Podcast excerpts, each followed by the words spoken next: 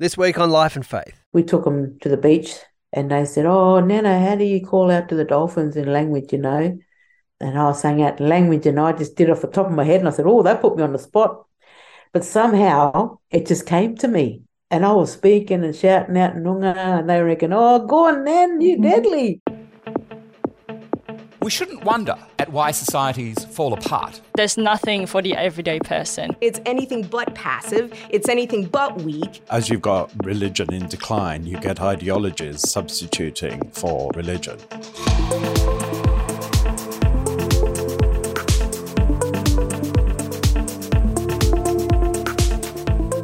Welcome to Life and Faith from CPX. I'm Simon Smart. And I'm Natasha Moore. And this is a blockbuster episode and a little longer than usual for Reconciliation Week here in Australia. One we've been wanting to do for a long time an episode on Indigenous languages and efforts to reclaim, revive, revitalise them. The 2021 census tells us that a little over 800,000 Australians identify as Aboriginal and or Torres Strait Islander. That's around 3% of the population and around 10% of those people speak an Indigenous language. But the number of traditional languages that are spoken today by children, which of course is a measure of the future that a language has, that number is very low, about a dozen languages out of hundreds that existed before colonisation. Yes, loss of language has been among the most devastating impacts of the last 250 years for First Nations people. For many languages, the break in transmission between generations is as recent as the stolen generations, the removal of children from their families up to the 1970s. Language and culture are inseparable. Indigenous people will tell you if our language survives, we survive. In a little bit, you're going to hear from an Israeli linguistics professor who has been using the records of a 19th century German missionary to help the Barngarla people revive their language. He'll explain a bit about the how and why of reawakening languages. But first, I want to introduce you to two women who are working on the revival of their language, Noongar. Kaya, my name is Charmaine Councillor. I'm a Wardandi Balladong woman um, living in the southwest of Western Australia.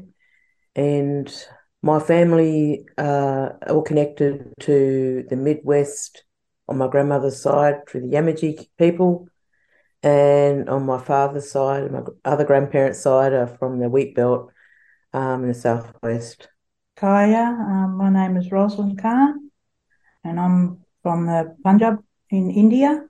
Um, that's on my grandmother's side, my father's side, um, and I'm from the Yamatji Noongar, and I'm living on Wardandi country, and I have um, up in Pinjarra up there. Um, that's where my grandfather comes from and my grandmother comes from uh, Carnarvon area.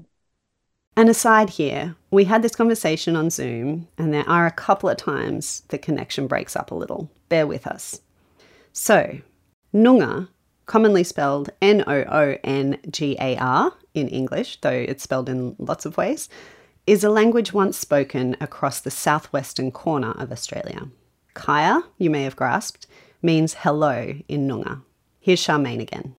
The status of our language today is still in quite endangered. It's considered as one of the many endangered languages in Australia. Uh, Noongar language has begun a revival, and a revival sort of started around in the early 70s, but really became a huge revival in 1992 when many of our elders came together and decided to revive our language and develop school programs. And then there was um, a sort of a gap, a couple of years, I suppose, a downtime where, as we all know, that when you lose elders in our community, we lose our speakers. And then when you lose your speakers, you lose the ability to transfer language on to the next generation.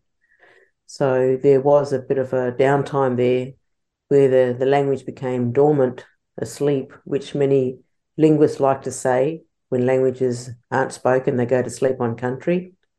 And then I would say in the last 20 years, it started to revive again when you got champion people out in the community. Some of those elders that are still alive and still speaking, still had that passion. So our, our language is, is growing. There was an estimate that 400 people using Noongar language in some form or another. So it's still got a long way to go.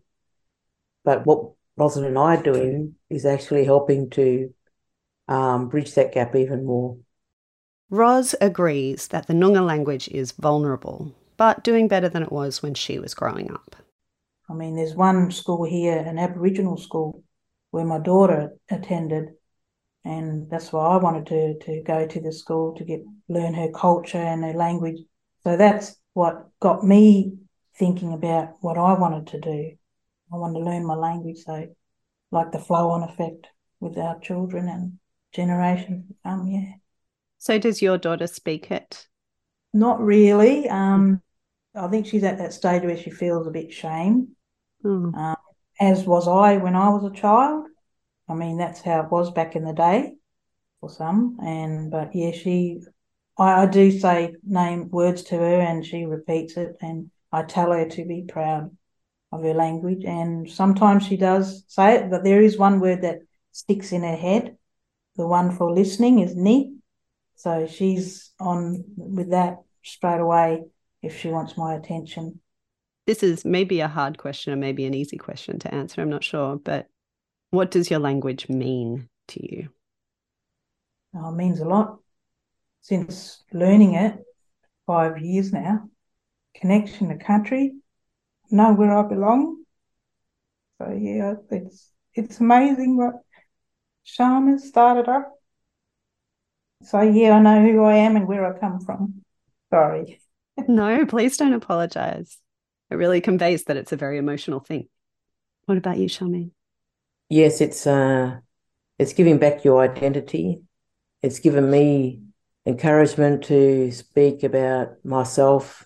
It's given me a lot of confidence in who I am as growing up as a child in my local community here and and being a minority many times in the classroom as a Noongar child amongst other different cultures. And you always felt that little bit of embarrassment about who you are. And I think it was all because of how we were portrayed as Aboriginal people in our communities with history and we always felt like we didn't have a voice or didn't couldn't we couldn't sort of identify who we were in that situation. I knew I felt different in the classroom, but I couldn't describe it. I can remember one moment where I think I may have been in year two or three. A teacher showed me a picture of a, a goanna, and I never knew the word goanna. And I said, Oh, no, that's a karada. And she said, No, it's a goanna. And then I thought, maybe I'm wrong because you always sort of grow up knowing that your peers or your elders or your teachers are the people that are correct. So that prevented me from speaking that word again for a while. And and then I went home and telling my parents that that's a goanna. And they said, no, it's a karada. But I didn't know that um, I was speaking Noongar at that time until it dawned on me later on in life that I wish I would have been encouraged to be able to express that word in the classroom because the teacher didn't understand herself. So it feels like a bit of a regret that I wish I would have had an awareness as a child. But see, we just grew up just speaking these words and we thought we were speaking some strange slang or incorrect English. So to speak my language today has given me my identity, like Roslyn said, to country, connection to country. Um, I can go anywhere in Australia and speak my language and people go, oh, that's that mob from the Noongar group, you know, down the southwest of Western Australia on the coast. And it's just so, I feel so proud and honoured that I took on the challenge those 20 plus years ago. And I just praise God that He's given Rosin and I the compassion and the passion to to want to learn. I know it's a big answer that I'm providing here, but it's just everything to us because it's like our air that we breathe, it's us. It's our identity. And it gives us our healing back to our people too. And I understand why sister's emotional because it's everything. Roz and Charmaine are giving us an insider's view of what it's like to be part of a language revival, to reclaim your own language. Here's someone who's come from outside to be part of that same process with Indigenous groups. My name is Ghil'ad Zuckermann. It means eternal happiness, sugar man. I'm endangered languages professor at the University of Adelaide. So endangered that I'm the only such professor in Australia. There are no other endangered languages professors, only me. That's wonderful. so endangered qualifies both the languages and the professorship. I'm and, serious. And you're from Israel. I am born in Israel to a Holocaust survivor father from Italy and to a young mother who was born after the Holocaust in Israel to Czech Jewish father and to a German Jewish mother.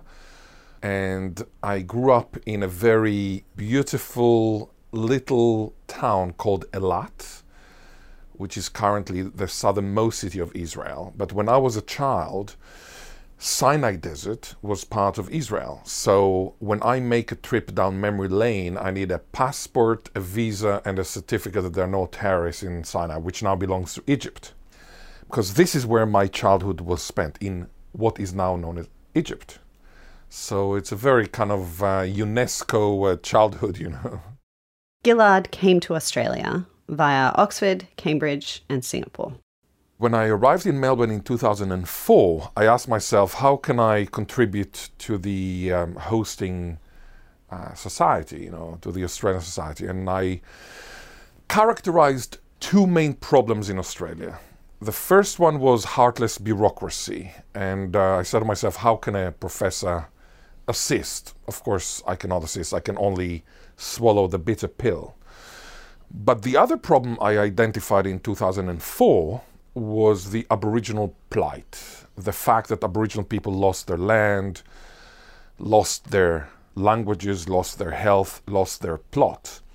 And I said to myself, okay, so had I been a dentist, I would have probably given Aboriginal friends of mine teeth because many of them have no teeth. Had I been a psychologist, I would have done kind of anti smoking workshops or, you know, because most Aboriginal friends of mine are smokers. But at the time, 2004, I was an expert of the Hebrew revival. I was a revivalist, an expert of a revival that happened 100 years earlier. And I said to myself, wow, 400 Aboriginal languages, only 12 are alive and kicking, which means 3%. What happened to the other 97%? I mean, it's crazy. And then I decided to establish a new niche. And the niche was I defined it as revivalistics applying lessons from the Hebrew revival in the Promised Land to the reclamation and empowerment of Aboriginal languages in the lucky country. Of course, both are in quotation marks Promised Land and lucky country. This is what I have been doing since 2004. Then I said to myself, I need to find a specific tribe that lost its language, that would like to reclaim it, and that I have enough material for the reclamation. And this is when I was appointed endangered languages professor at the University of Adelaide in Australia Australis, which means in the south of the south, because Australia in Latin means south already, so I'm in the south of the south. I decided to invite five Barngarla people to my office. It was September 2011 or November 2011. And I said to them, Look, I have found a dictionary written by a Lutheran missionary from Osnabrück, from Germany. His name was Clamor Wilhelm Schürmann. This dictionary, I can get 3,500 words out of it, which is amazing. I mean, think about the Old Testament it only has 8,000 distinct words. 2,000 of them are hapax legomena, which means appearing only once in the Bible. So only 6,000 common words. So I could get 3,500 words, which is more than half of the Bible, of the Old Testament. And then I have, I can get the grammar out of his grammar. I know, I told them, that you had lost your language uh, 50 years ago Uh, they lost the language in at the beginning of the 60s. And my question to you do you want to empower your well being? Do you want to improve your mental health? Do you want to reconnect with your heritage? Do you want to kind of reconnect with your intellectual sovereignty, with your cultural autonomy, with your spirituality, with your soul? To which they replied, and I quote, We have been waiting for you for 50 years. That's what they told me. So when they told me that, here in this office, that was a game changer in my life. So since then, I have been conducting dozens, if not hundreds, of workshops with hundreds of Barngarla people. And we have arrived at a situation in which now I'm actually passing the baton to them because I don't believe that I need to be kind of the missionary, the ling- linguist missionary forever. They need to be at the wheel. What does it do for people to have their language revived, revitalized, reclaimed? There are three main changes that language reclamation, revitalization, and reinvigoration creates. The first one is ethical or deontological. The second one is aesthetic, and the third one is utilitarian. In other words, the first one is what is right, the second one is what is beautiful, and the third one is what is beneficial or what is useful to society. The ethical one, the ontological one, has to do with righting the wrong of the past. And Aboriginal people feel that when we reclaim their sleeping beauty or their dreaming beauty tongue, we are doing something that their language deserves it deserves to be reclaimed simply because it was killed. How was it killed? Well, you have people like, say, Anthony Forster, who said in 1843, so he was a colonizer here in Adelaide, he said the natives would be sooner civilized if their language was extinct. So this is an ideology of linguicide because he understands that language actually is a key part of your identity. Another linguicide factor, uh, Lavinia Richards, with whom I uh, work. Howard Richards, you can see his photo here.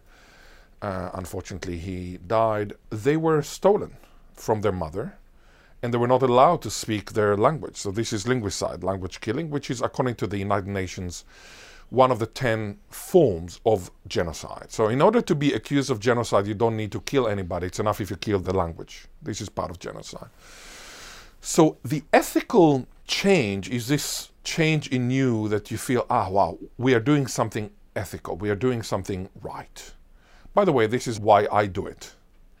But there are two other changes. The second one is a aesthetic change. So we reclaim a language, we add diversity to the world, a little bit like we maintain zoological diversity. So I contribute money to keeping some koalas or you know giraffes alive and or you know the Tasmanian devil.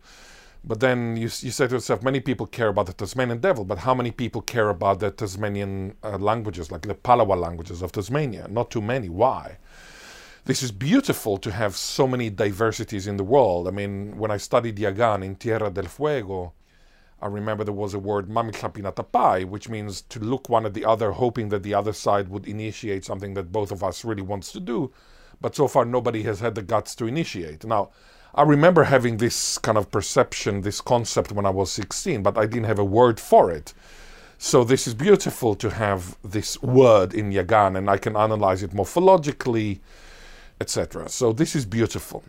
The third change, and this is critical for the Aboriginal people, is a utilitarian one because people who are part of the language revival they express feelings of empowerment. Jenna Richards, she told me, I feel liberated. It gives me a purpose in life. Evelyn uh, Walker told me, Our ancestors are happy because we are reviving our languages. When an Aboriginal person tells you our ancestors are happy, this is a sign that they are happy. So, language reclamation results in better mental health, so, if you analyze it in economic terms, less money invested in incarceration, less money invested in uh, hospitalization, in psychiatric help, etc., etc. More people feel happier.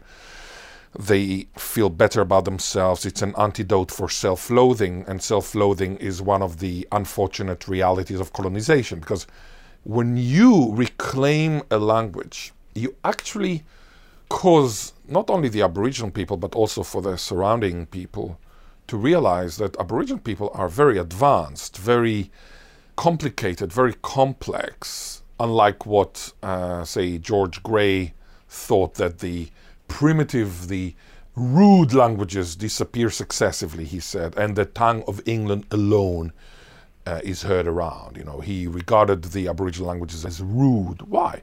Aboriginal languages are fascinating. You see, in, in Barngarla, for example, you have a word like if I speak with you and I want to use a pronoun, I need to use a dual, we two.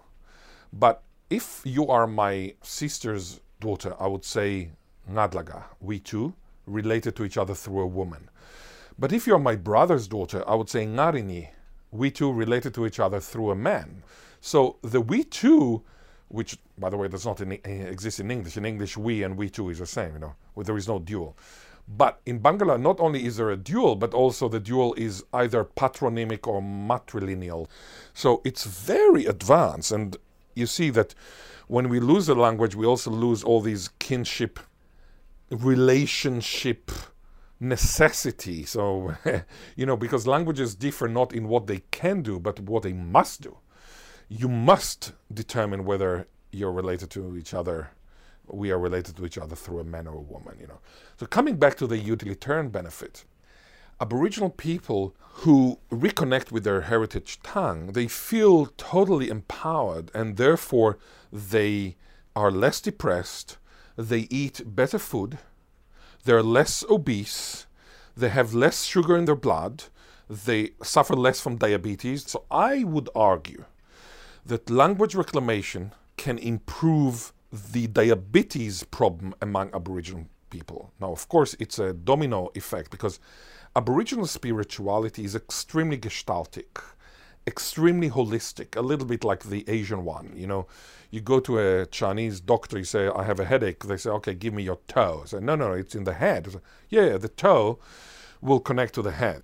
So when I say that language reclamation can solve diabetes, uh, you know, a Western medical doctor can come and say, "Oh, what kind of palpable poppycock? You just check the sugar levels." Yeah, of course, but this is a domino effect. I mean, we we get to the sugar levels through many many other factors on the way. We do need to change our understanding of Aboriginal culture. I mean, there are billions or if not trillions of dollars being wasted by the government on tangible things. And I think that there is a total overlook of the intangible. And language is intangible, you cannot touch it. But I think that this intangible element can have a huge benefit when it comes to tangible elements. So there was research in British Columbia, Canada in 2007 that found out that language loss causes suicide. I argue that just as language loss causes suicide, language gain reduces suicide. Now, if we as a society do not want people to commit suicide, then we need to invest in language reclamation because I would argue that language reclamation is not part of the arts or the humanities, but rather part of health. The moment I can convince governments that it's part of health, that is a game changer because, as we know, unfortunately, the arts and the humanities are less and less supported. And of course, health is more and more supported. And I'm saying to myself, you know, like, if you could give just a little bit to Aboriginal language revival out of that health, you know, oh, wow, what it could have uh, done. So, this is the third type of change.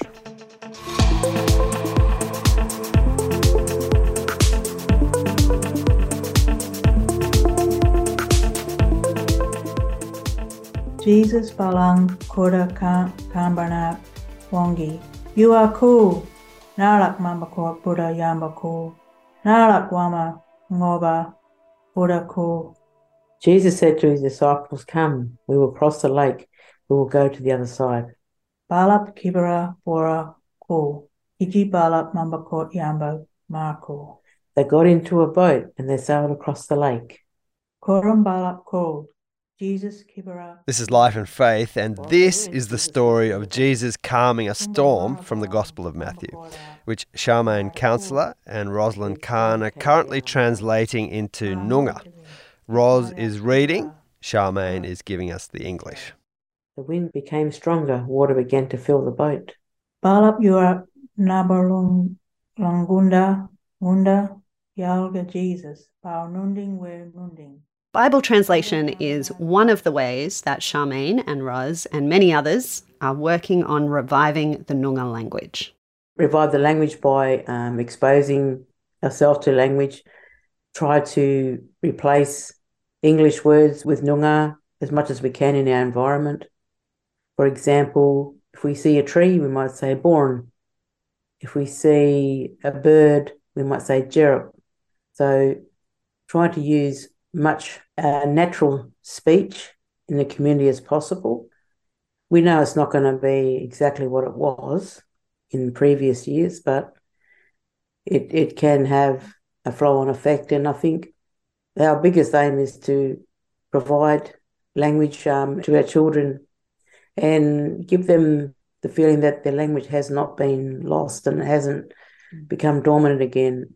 It's just going to be a natural thing that grows um, at the moment, we have a term called Aboriginal English, where we're mixing up Noongar words within English sentences. And then we've changed the meanings of English words and given it its own um, content. So it's been quite a clever little language that has revived somehow. It's like another dialect now. Hmm. Can but you give me an example of that, of giving a different meaning to the English word? Deadly. Deadly means excellent amazing, awesome. But of course, in Western terms, it means dangerous. Yeah. One of the things I wanted to know from Ghil'ad is Is reviving a language really possible? Surely it can never be how it was before.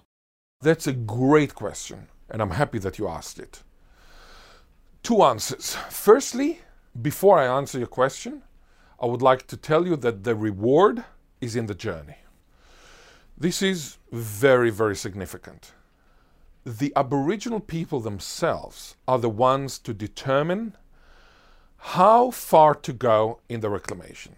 Do they want the full Monty? Meaning, do they want the grandchildren to speak the neo or the revived language? Like I speak Israeli as my mother tongue? Maybe no. Maybe they want only to conduct rituals, funerals, weddings, welcome to country in language. Maybe they want only to change the landscape, the linguistic landscape, the landscape with a G of the area to have everything written not only in English but also in the regional tongue. So you go to Galinyala, Port Lincoln, it's written Nina Yua, Galinyala, you know, like, how are you? Welcome to Galinyala, which is the original name for Port Lincoln. Nobody knew it before I joined the forces, and now if you go to Port Lincoln, you will see Galinyala. So this is the landscape revolution. They are the ones who decide how far to go. Now, if they want to go the full Monty, of course, they're not going to get the original language as it used to be. Because any successful language reclamation ought to result in a hybrid a hybrid which is based on both the target language, the language we're trying to reclaim, the sleeping beauty or the dreaming beauty echoing Jukurpa, you know, the dream time. You know. The language will be a cross fertilization between the sleeping beauty and the revivalist's mother tongue. So in the case of Barngarla, Aboriginal people in Eyre Peninsula, it's Aboriginal English, it's English, it might be Israeli because I'm part of the reclamation, so you will see some Israeli elements penetrating. It would be German because Clamor Wilhelm Schürmann, whose dictionary we use, was a German speaker.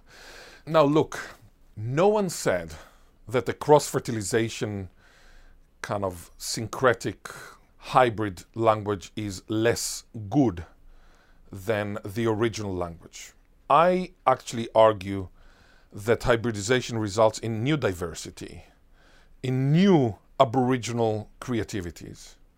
So I have no problem with, um, you know, embracing anti-imprisoning purism prism considerations. I love hybridity. And if somebody tells me, give us authenticity or give us death, I tell them, okay, so you get the death. Because any such puristic, prescriptivist, normativist approach would result in death rather than in alive. What do you prefer? Do you prefer a beautiful, clean butterfly which is hanged on the wall, or an injured, kind of dirty butterfly which is alive and kicking? You know, when you go to a farfallarium, most butterflies are injured or dirty or they're not perfect, but they're alive. It's much more beautiful than a perfect butterfly which is hanged dead on the wall. So it's the same with languages a language which is alive and kicking, regardless of whether or not it is distinct from the original language, is for me a better language than kind of a museum language that everybody goes, oh, yeah, we used to have this language 2,000 years ago. Here's one story from Charmaine of seeing a language come to life again. I did a five week program in the little local wheatbelt community. Could be about two to 300 people there, and there was quite a few elders there. But there was one particular elder that was very um, traumatized by relearning Noongar. She was told that it was a bad language, that it was a dirty language, and not to speak it. And she grew up in an era where children were taken away from family and separated and put into the mission. So it was her mechanism not to speak the language, just to stay with family. And so she came to these classes every week and she would not participate at all. She would sit with her arms folded, very sort of cross looking face, and she would not engage. And then all of a sudden, we spoke about one particular word about smoke, smoke around the campfire. And she told me at the last lesson of the fifth week that I remembered something. And I said, Oh, okay, Auntie. And she said, I remembered that the word for smoke. And she told me the word for smoke is boy. And I said, Oh. And then she said, when there was a death in our community, we would make this black smoke from the campfire so that the other clans from the other areas would see this black smoke. And it was a sorry smoke, but she said. And then she started to talk nice and and opened up a little bit more. And her son that had attended the workshop said, Mum, I did not know that. I didn't know that cultural knowledge that you had. And she said, Well, I didn't think about it until I got reminded. So even though she did not speak any Noongar at all for that five weeks, but she remembered this custom and this tradition, and she remembered this one word. So I thought that was a great celebration. And this elder would have been in her 80s. And so I could see that it took a lot for her to come up to me as a younger speaker, a younger member of the community, you know, to humble herself and to say that she's done this. So this would have happened nearly 10 years ago, but it still resonates with me every time I start working with a new group of people or with elders. I wanted to know why translate the Bible specifically? I think why not? we have everything else written in other languages. And I feel that Noongar language uh, has been waiting for a long time to be translated into the Bible. And many of our community are um, spiritual people. A lot of our elders are Christian people. So I'm thinking, why not um, translate our Bibles into Noongar language or parts of the Bible into Noongar language? Also, it's another space where we can revitalize our language. Language can't be separate. Language has got to be every part of our life. It's got to cover everything, not just, you know, school education programs, not sporting, you know, it's not just for small stories in the library. Language should be everywhere, should be flooded in all parts in our thoughts, in our expressions, in our worship, songs, in singing, any anywhere. It's just like breathing, just like how we speak English everywhere. Noongar should be everywhere. What difference does it make when you're reading the Bible as a Christian person for it to be in Noongar rather than in English? You're connecting to God when you, you know, reading it in English as well as the an amazing thing. Just to see them words written down in a book, like what we've done with Genesis and all that, and just to see it published and the words to be able to read that is really good. For me, um, it's really um, looking at the, the gospel and Jesus's connection to country, using his language, using their languages, because the Bible was not just written in, in English. You know, that's only just one language that the Bible was translated into. So I think it's just reclaiming back our identity through the Bible and doing this translation in our language is actually really opened my eyes um, as a Christian for a long time that I get to see a faith and a belief of God and Jesus and the whole Christian um, culture. It's it's different. It's not just seen through the eyes of a Western world or just seen through the eyes of English speakers. It's a deeper connection, and and I can really relate that. To me, I believe Jesus is an Indigenous man, and he, he used an Indigenous language, and he used parables, and he understood how we were connected to country and how healing, you know, everything's all about healing, connected to country, faith, belief, and spirituality. And our Noongar people are spiritual people. We are, faith people. We've always been that. And what inspired me, I met this old man from another language group. And I said, Oh, Uncle, how you found God? He said, What do you mean, found God? He's always been here. He's always been here on country. We didn't see it. He's in everything. So we have terms of in our languages about the one up here in the sky, the one down there, you know, the good and the bad. That's all in our Aboriginal languages across Australia. And I'm sure that's in many other cultures. So it's just that sometimes we've allowed that that trauma and that barrier of colonization and and English, it was a barrier that stopped us from building that relationship with our spirituality and our faith. There's a related and equally fraught question here about the role of Christian missionaries in all this. Sometimes colonial missionaries helped preserve languages. Often, including on government missions in the 20th century, they actively suppressed them. Ah, it can be a bittersweet thing where a lot of missionaries, through their own beliefs and their own religion, felt it important to suppress another language to teach their faith.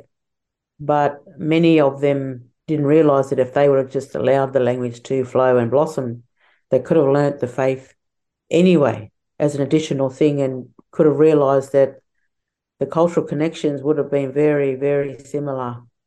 So the people that came out came out with a very twisted view of what God's love was. And I'm thinking that they was the block, that it wasn't God, it was them. Because then that deterred our people from thinking, oh, God's bad, you know, God killed our people, God rid us of our language. It wasn't. God gave us our language. That's our belief. But man's own perception of what God is tainted that. And sadly, they thought that taking our language and our children away from family made us become Christians through that way, you know. It was the wrong way to do it, I believe. And I, I know some missionaries today from way back then believe that shouldn't have happened. And a lot of the older missionaries that I've met over the years of saying, you know, we need to revive the language and it's, it's healing for our people. You didn't have to take kids away and you didn't have to suppress people for the language to teach them about God. Um, God comes in all different languages and all different sizes, you know, everything. So I just think that back then that's what their belief was. And sadly, it has affected a lot of our people understanding what the true meaning of love is. And, and I can understand a lot of our people do not want to know about God because they were taught about God through trauma, through um, physical abuse, other abuse. So, of course, they would associate Christianity and, and the Bible and all those things to that trauma that they've experienced as children. And I just felt that's very sad that our people were exposed to that when all along God is about love. Um, so that's what my view about it is. I found peace in that. I praise God for the insight that He has given many of our mob, our community, our Aboriginal people that are Christians, that we know we know that's not the case. We know that someone else's belief has has installed a lot of other things that should not have happened. I wanted to get Ghil'ad's take on this too, as a secular Jew. Firstly, his view on Bible translation as a part of language revival. Let us not forget, most Aboriginal people became Christian. And in fact, when I work with Aboriginal people, many of them say, Oh, you're Aboriginal too. I said, Why? I said, Because you're Jewish. I said, Jesus was Jewish. And say, yeah, but you know, it's only 3,000. I mean, like Judaism is only 3,300 years, you know, and Jesus is 2,023 years, you know.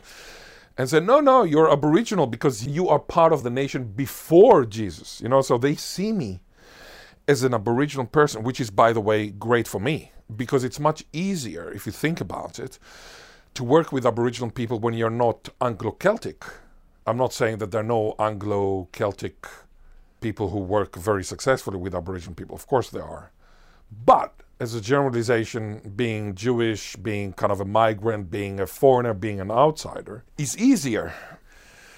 So when Aboriginal people themselves ask for the translation of the Old or the New Testament or both to their language, I'm the first one to um, assist because uh, you know this is their business they want to have it. So if they want me to assist, then I'm going to assist. Ghil'ad is not on board with what the missionaries were aiming to do in trying to convert Aboriginal people. From his vantage point, too, the legacy of these missionaries sits on both sides of the ledger. On the one hand, missionaries, many missionaries try to disconnect the Aboriginal people from their own spirituality, so I'm kind of critical. On the other hand, without them, we would have never been able to do what we are doing. So whether it's a happy byproduct of what they did, whether it's kind of they really thought that they did it for generations to come, etc. I don't know. I'm not, you know, I'm not a prophet of the past. So we cannot deny that without Clamor Wilhelm Schürmann, Evelyn, Emma, Lavinia, Stephen, Harry, Shania, etc., etc., etc., would have not been happier. So I am very grateful to these missionaries. And when I went to uh, Leipzig, and they told me, oh, you know, these missionaries, they did not manage to Christianize anybody. There were zeros. I said, no, no, no, there were heroes. So from zeros, they became heroes because now they're championed in uh, Leipzig. I mean, Clamor Wilhelm Schürmann used to be from Dresden. I mean, he was from Osnabrück. I went to the place where he was born. And uh, we ended up hosting several Lutheran directors, you know, from uh, Leipzig who came here to meet the Barngarla people. And the Barngarla people hugged them because they really are grateful to the missionaries. So it's a very complicated story, just like many stories. To finish up here, a challenge from Ghil'ad for every listener, and a story from Charmaine, one that points to a brighter future. I would like to say that if you, the listener, are good at languages, if you would like to contribute to uh, people who have lost a lot, ask yourself which Aboriginal tribe I can help because there were 400. Only 12 languages are alive and kicking. So 97% of languages need your assistance. So maybe instead of, I don't know, studying Spanish or Mandarin, or, which is wonderful, I mean, maybe study one Aboriginal language with the permission of the Aboriginal people. Ask them, do you need help? Do you need help to translate the Bible? Do you need help to do other things? I mean, revivalistics is far beyond linguistics. It's not only linguistics, it's anthropology, it's architecture, it's law, it's mental health. I mean, we need we need all these people when we revive a language. So I would say stop, revive and survive as as the sign tells me when I drive in Victoria or when I drive in some places in Australia other than Victoria. To speak more and more in Noongar it becomes really exciting because you you start to feel yourself moving from one language to another and you start to feel a bit more comfortable in your own skin with your language. I've actually dreamt a word one time. The word was mundaga. And I don't know how it come to my head. This was a few years ago. And when I came to work and I researched this word, it was actually mean young woman, mundaga. And I was like, what? And I was telling everybody, I think I dreamed this word. And I don't think they believed me, but that just really um, amazed me. Another goal that I want to get to is how do I pray in Noongar language without, you know, making sure that I'm clear and precise in my meaning when I'm speaking to the Lord. I was so envious, I'd say. Don't want to be envious, but I was envious when I went to a conference where a lot of the people that have their fluent languages were speaking and praying in, in their language. And I said, Oh, I want to do that one day. So I've started to a little bit, you know, say Kaya, uh, Yira Mamano, Bolanga Yira. And then I say it in English and I end off in Noongar. But yeah, I just, I wouldn't feel comfortable yet doing it in front of other church members or other people that don't speak Noongar because they might be thinking, oh, what is she going off in Tungsy or something? but yeah, I, I, just feel like um, it's like, you know, when you're riding a bike, you know, you for the first time and you, you got your training wheels on then all of a sudden you you're taken off down the road and you forget about how you're riding the bike. You're just riding it, and then you enjoy it. That's where I am at the moment. I'm getting to the part where I'm really enjoying it and start speaking it more. Recently, I've got my um, two granddaughters over from the east, and they're very much engaged with the languages from over there with the revival. And we took them to the beach and they said, Oh, Nana, how do you call out to the dolphins in language, you know? And I was saying out language, and I just did off the cuff, you know, top of my head. And I said, Oh, that put me on the spot. But somehow it just came to me. And I was speaking and shouting out Noongar, and they reckon, Oh, go on, Nan, you mm-hmm. deadly. when they re- reminded me what I was doing, I went, Oh, I got very conscious about what I just did. And I went, Did I do that? you know, all of a sudden telling you, "Oh, you're riding that bike now," and I was like, "Oh, what?" And I fell off. I was like, "Oh, I was going for it," and all of a sudden, someone reminded me what I was doing. Then I just stopped. I think it's the confidence to be able to keep going. Mm. Using natural language anywhere I go is a challenge for me, even though I've been learning Noongar for a long time. But using it in everyday conversation is a challenge for me. But I'd love to sit down and yarn like this in my language one day. Mm. Yeah. Wouldn't that be awesome?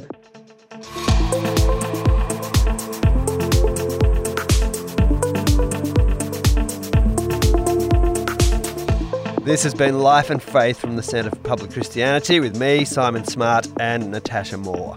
We're so grateful to Charmaine Councillor and Roslyn Khan for speaking to us about the Noongar language today and to Professor Ghil'ad Zuckermann from the University of Adelaide. Thanks as well to Amy Cruikshanks, our colleague at Bible Society Australia, who's working with Ros and Charmaine on Bible translation and has been a huge help with this episode. And of course, thanks to our producer, the omnicompetent Alan Douthwaite, who had to work especially hard to draw together this bumper episode. We'll put a link in the show notes to Revivalistics. This is Professor Zuckermann's book on the transdisciplinary field that he's founded, and also to a couple of books you can get hold of in Noongar the Old Testament story of Ruth and the Gospel of Luke. The one that Roz and Charmaine were reading from about Jesus calming the storm, that one's due out soon. Please do leave us a rating or review. It helps more people come across life and faith. And we'd love it if you would share this episode with someone you think might enjoy it. Next week. None of us can guarantee staying somewhere forever. And if we do, it won't stay the same. But just moment by moment, be this is where I am, this is where my life is, this is where my relationships are. Um, and I will love it, even if it might be very hurtful later, because I might have to say goodbye to all of it.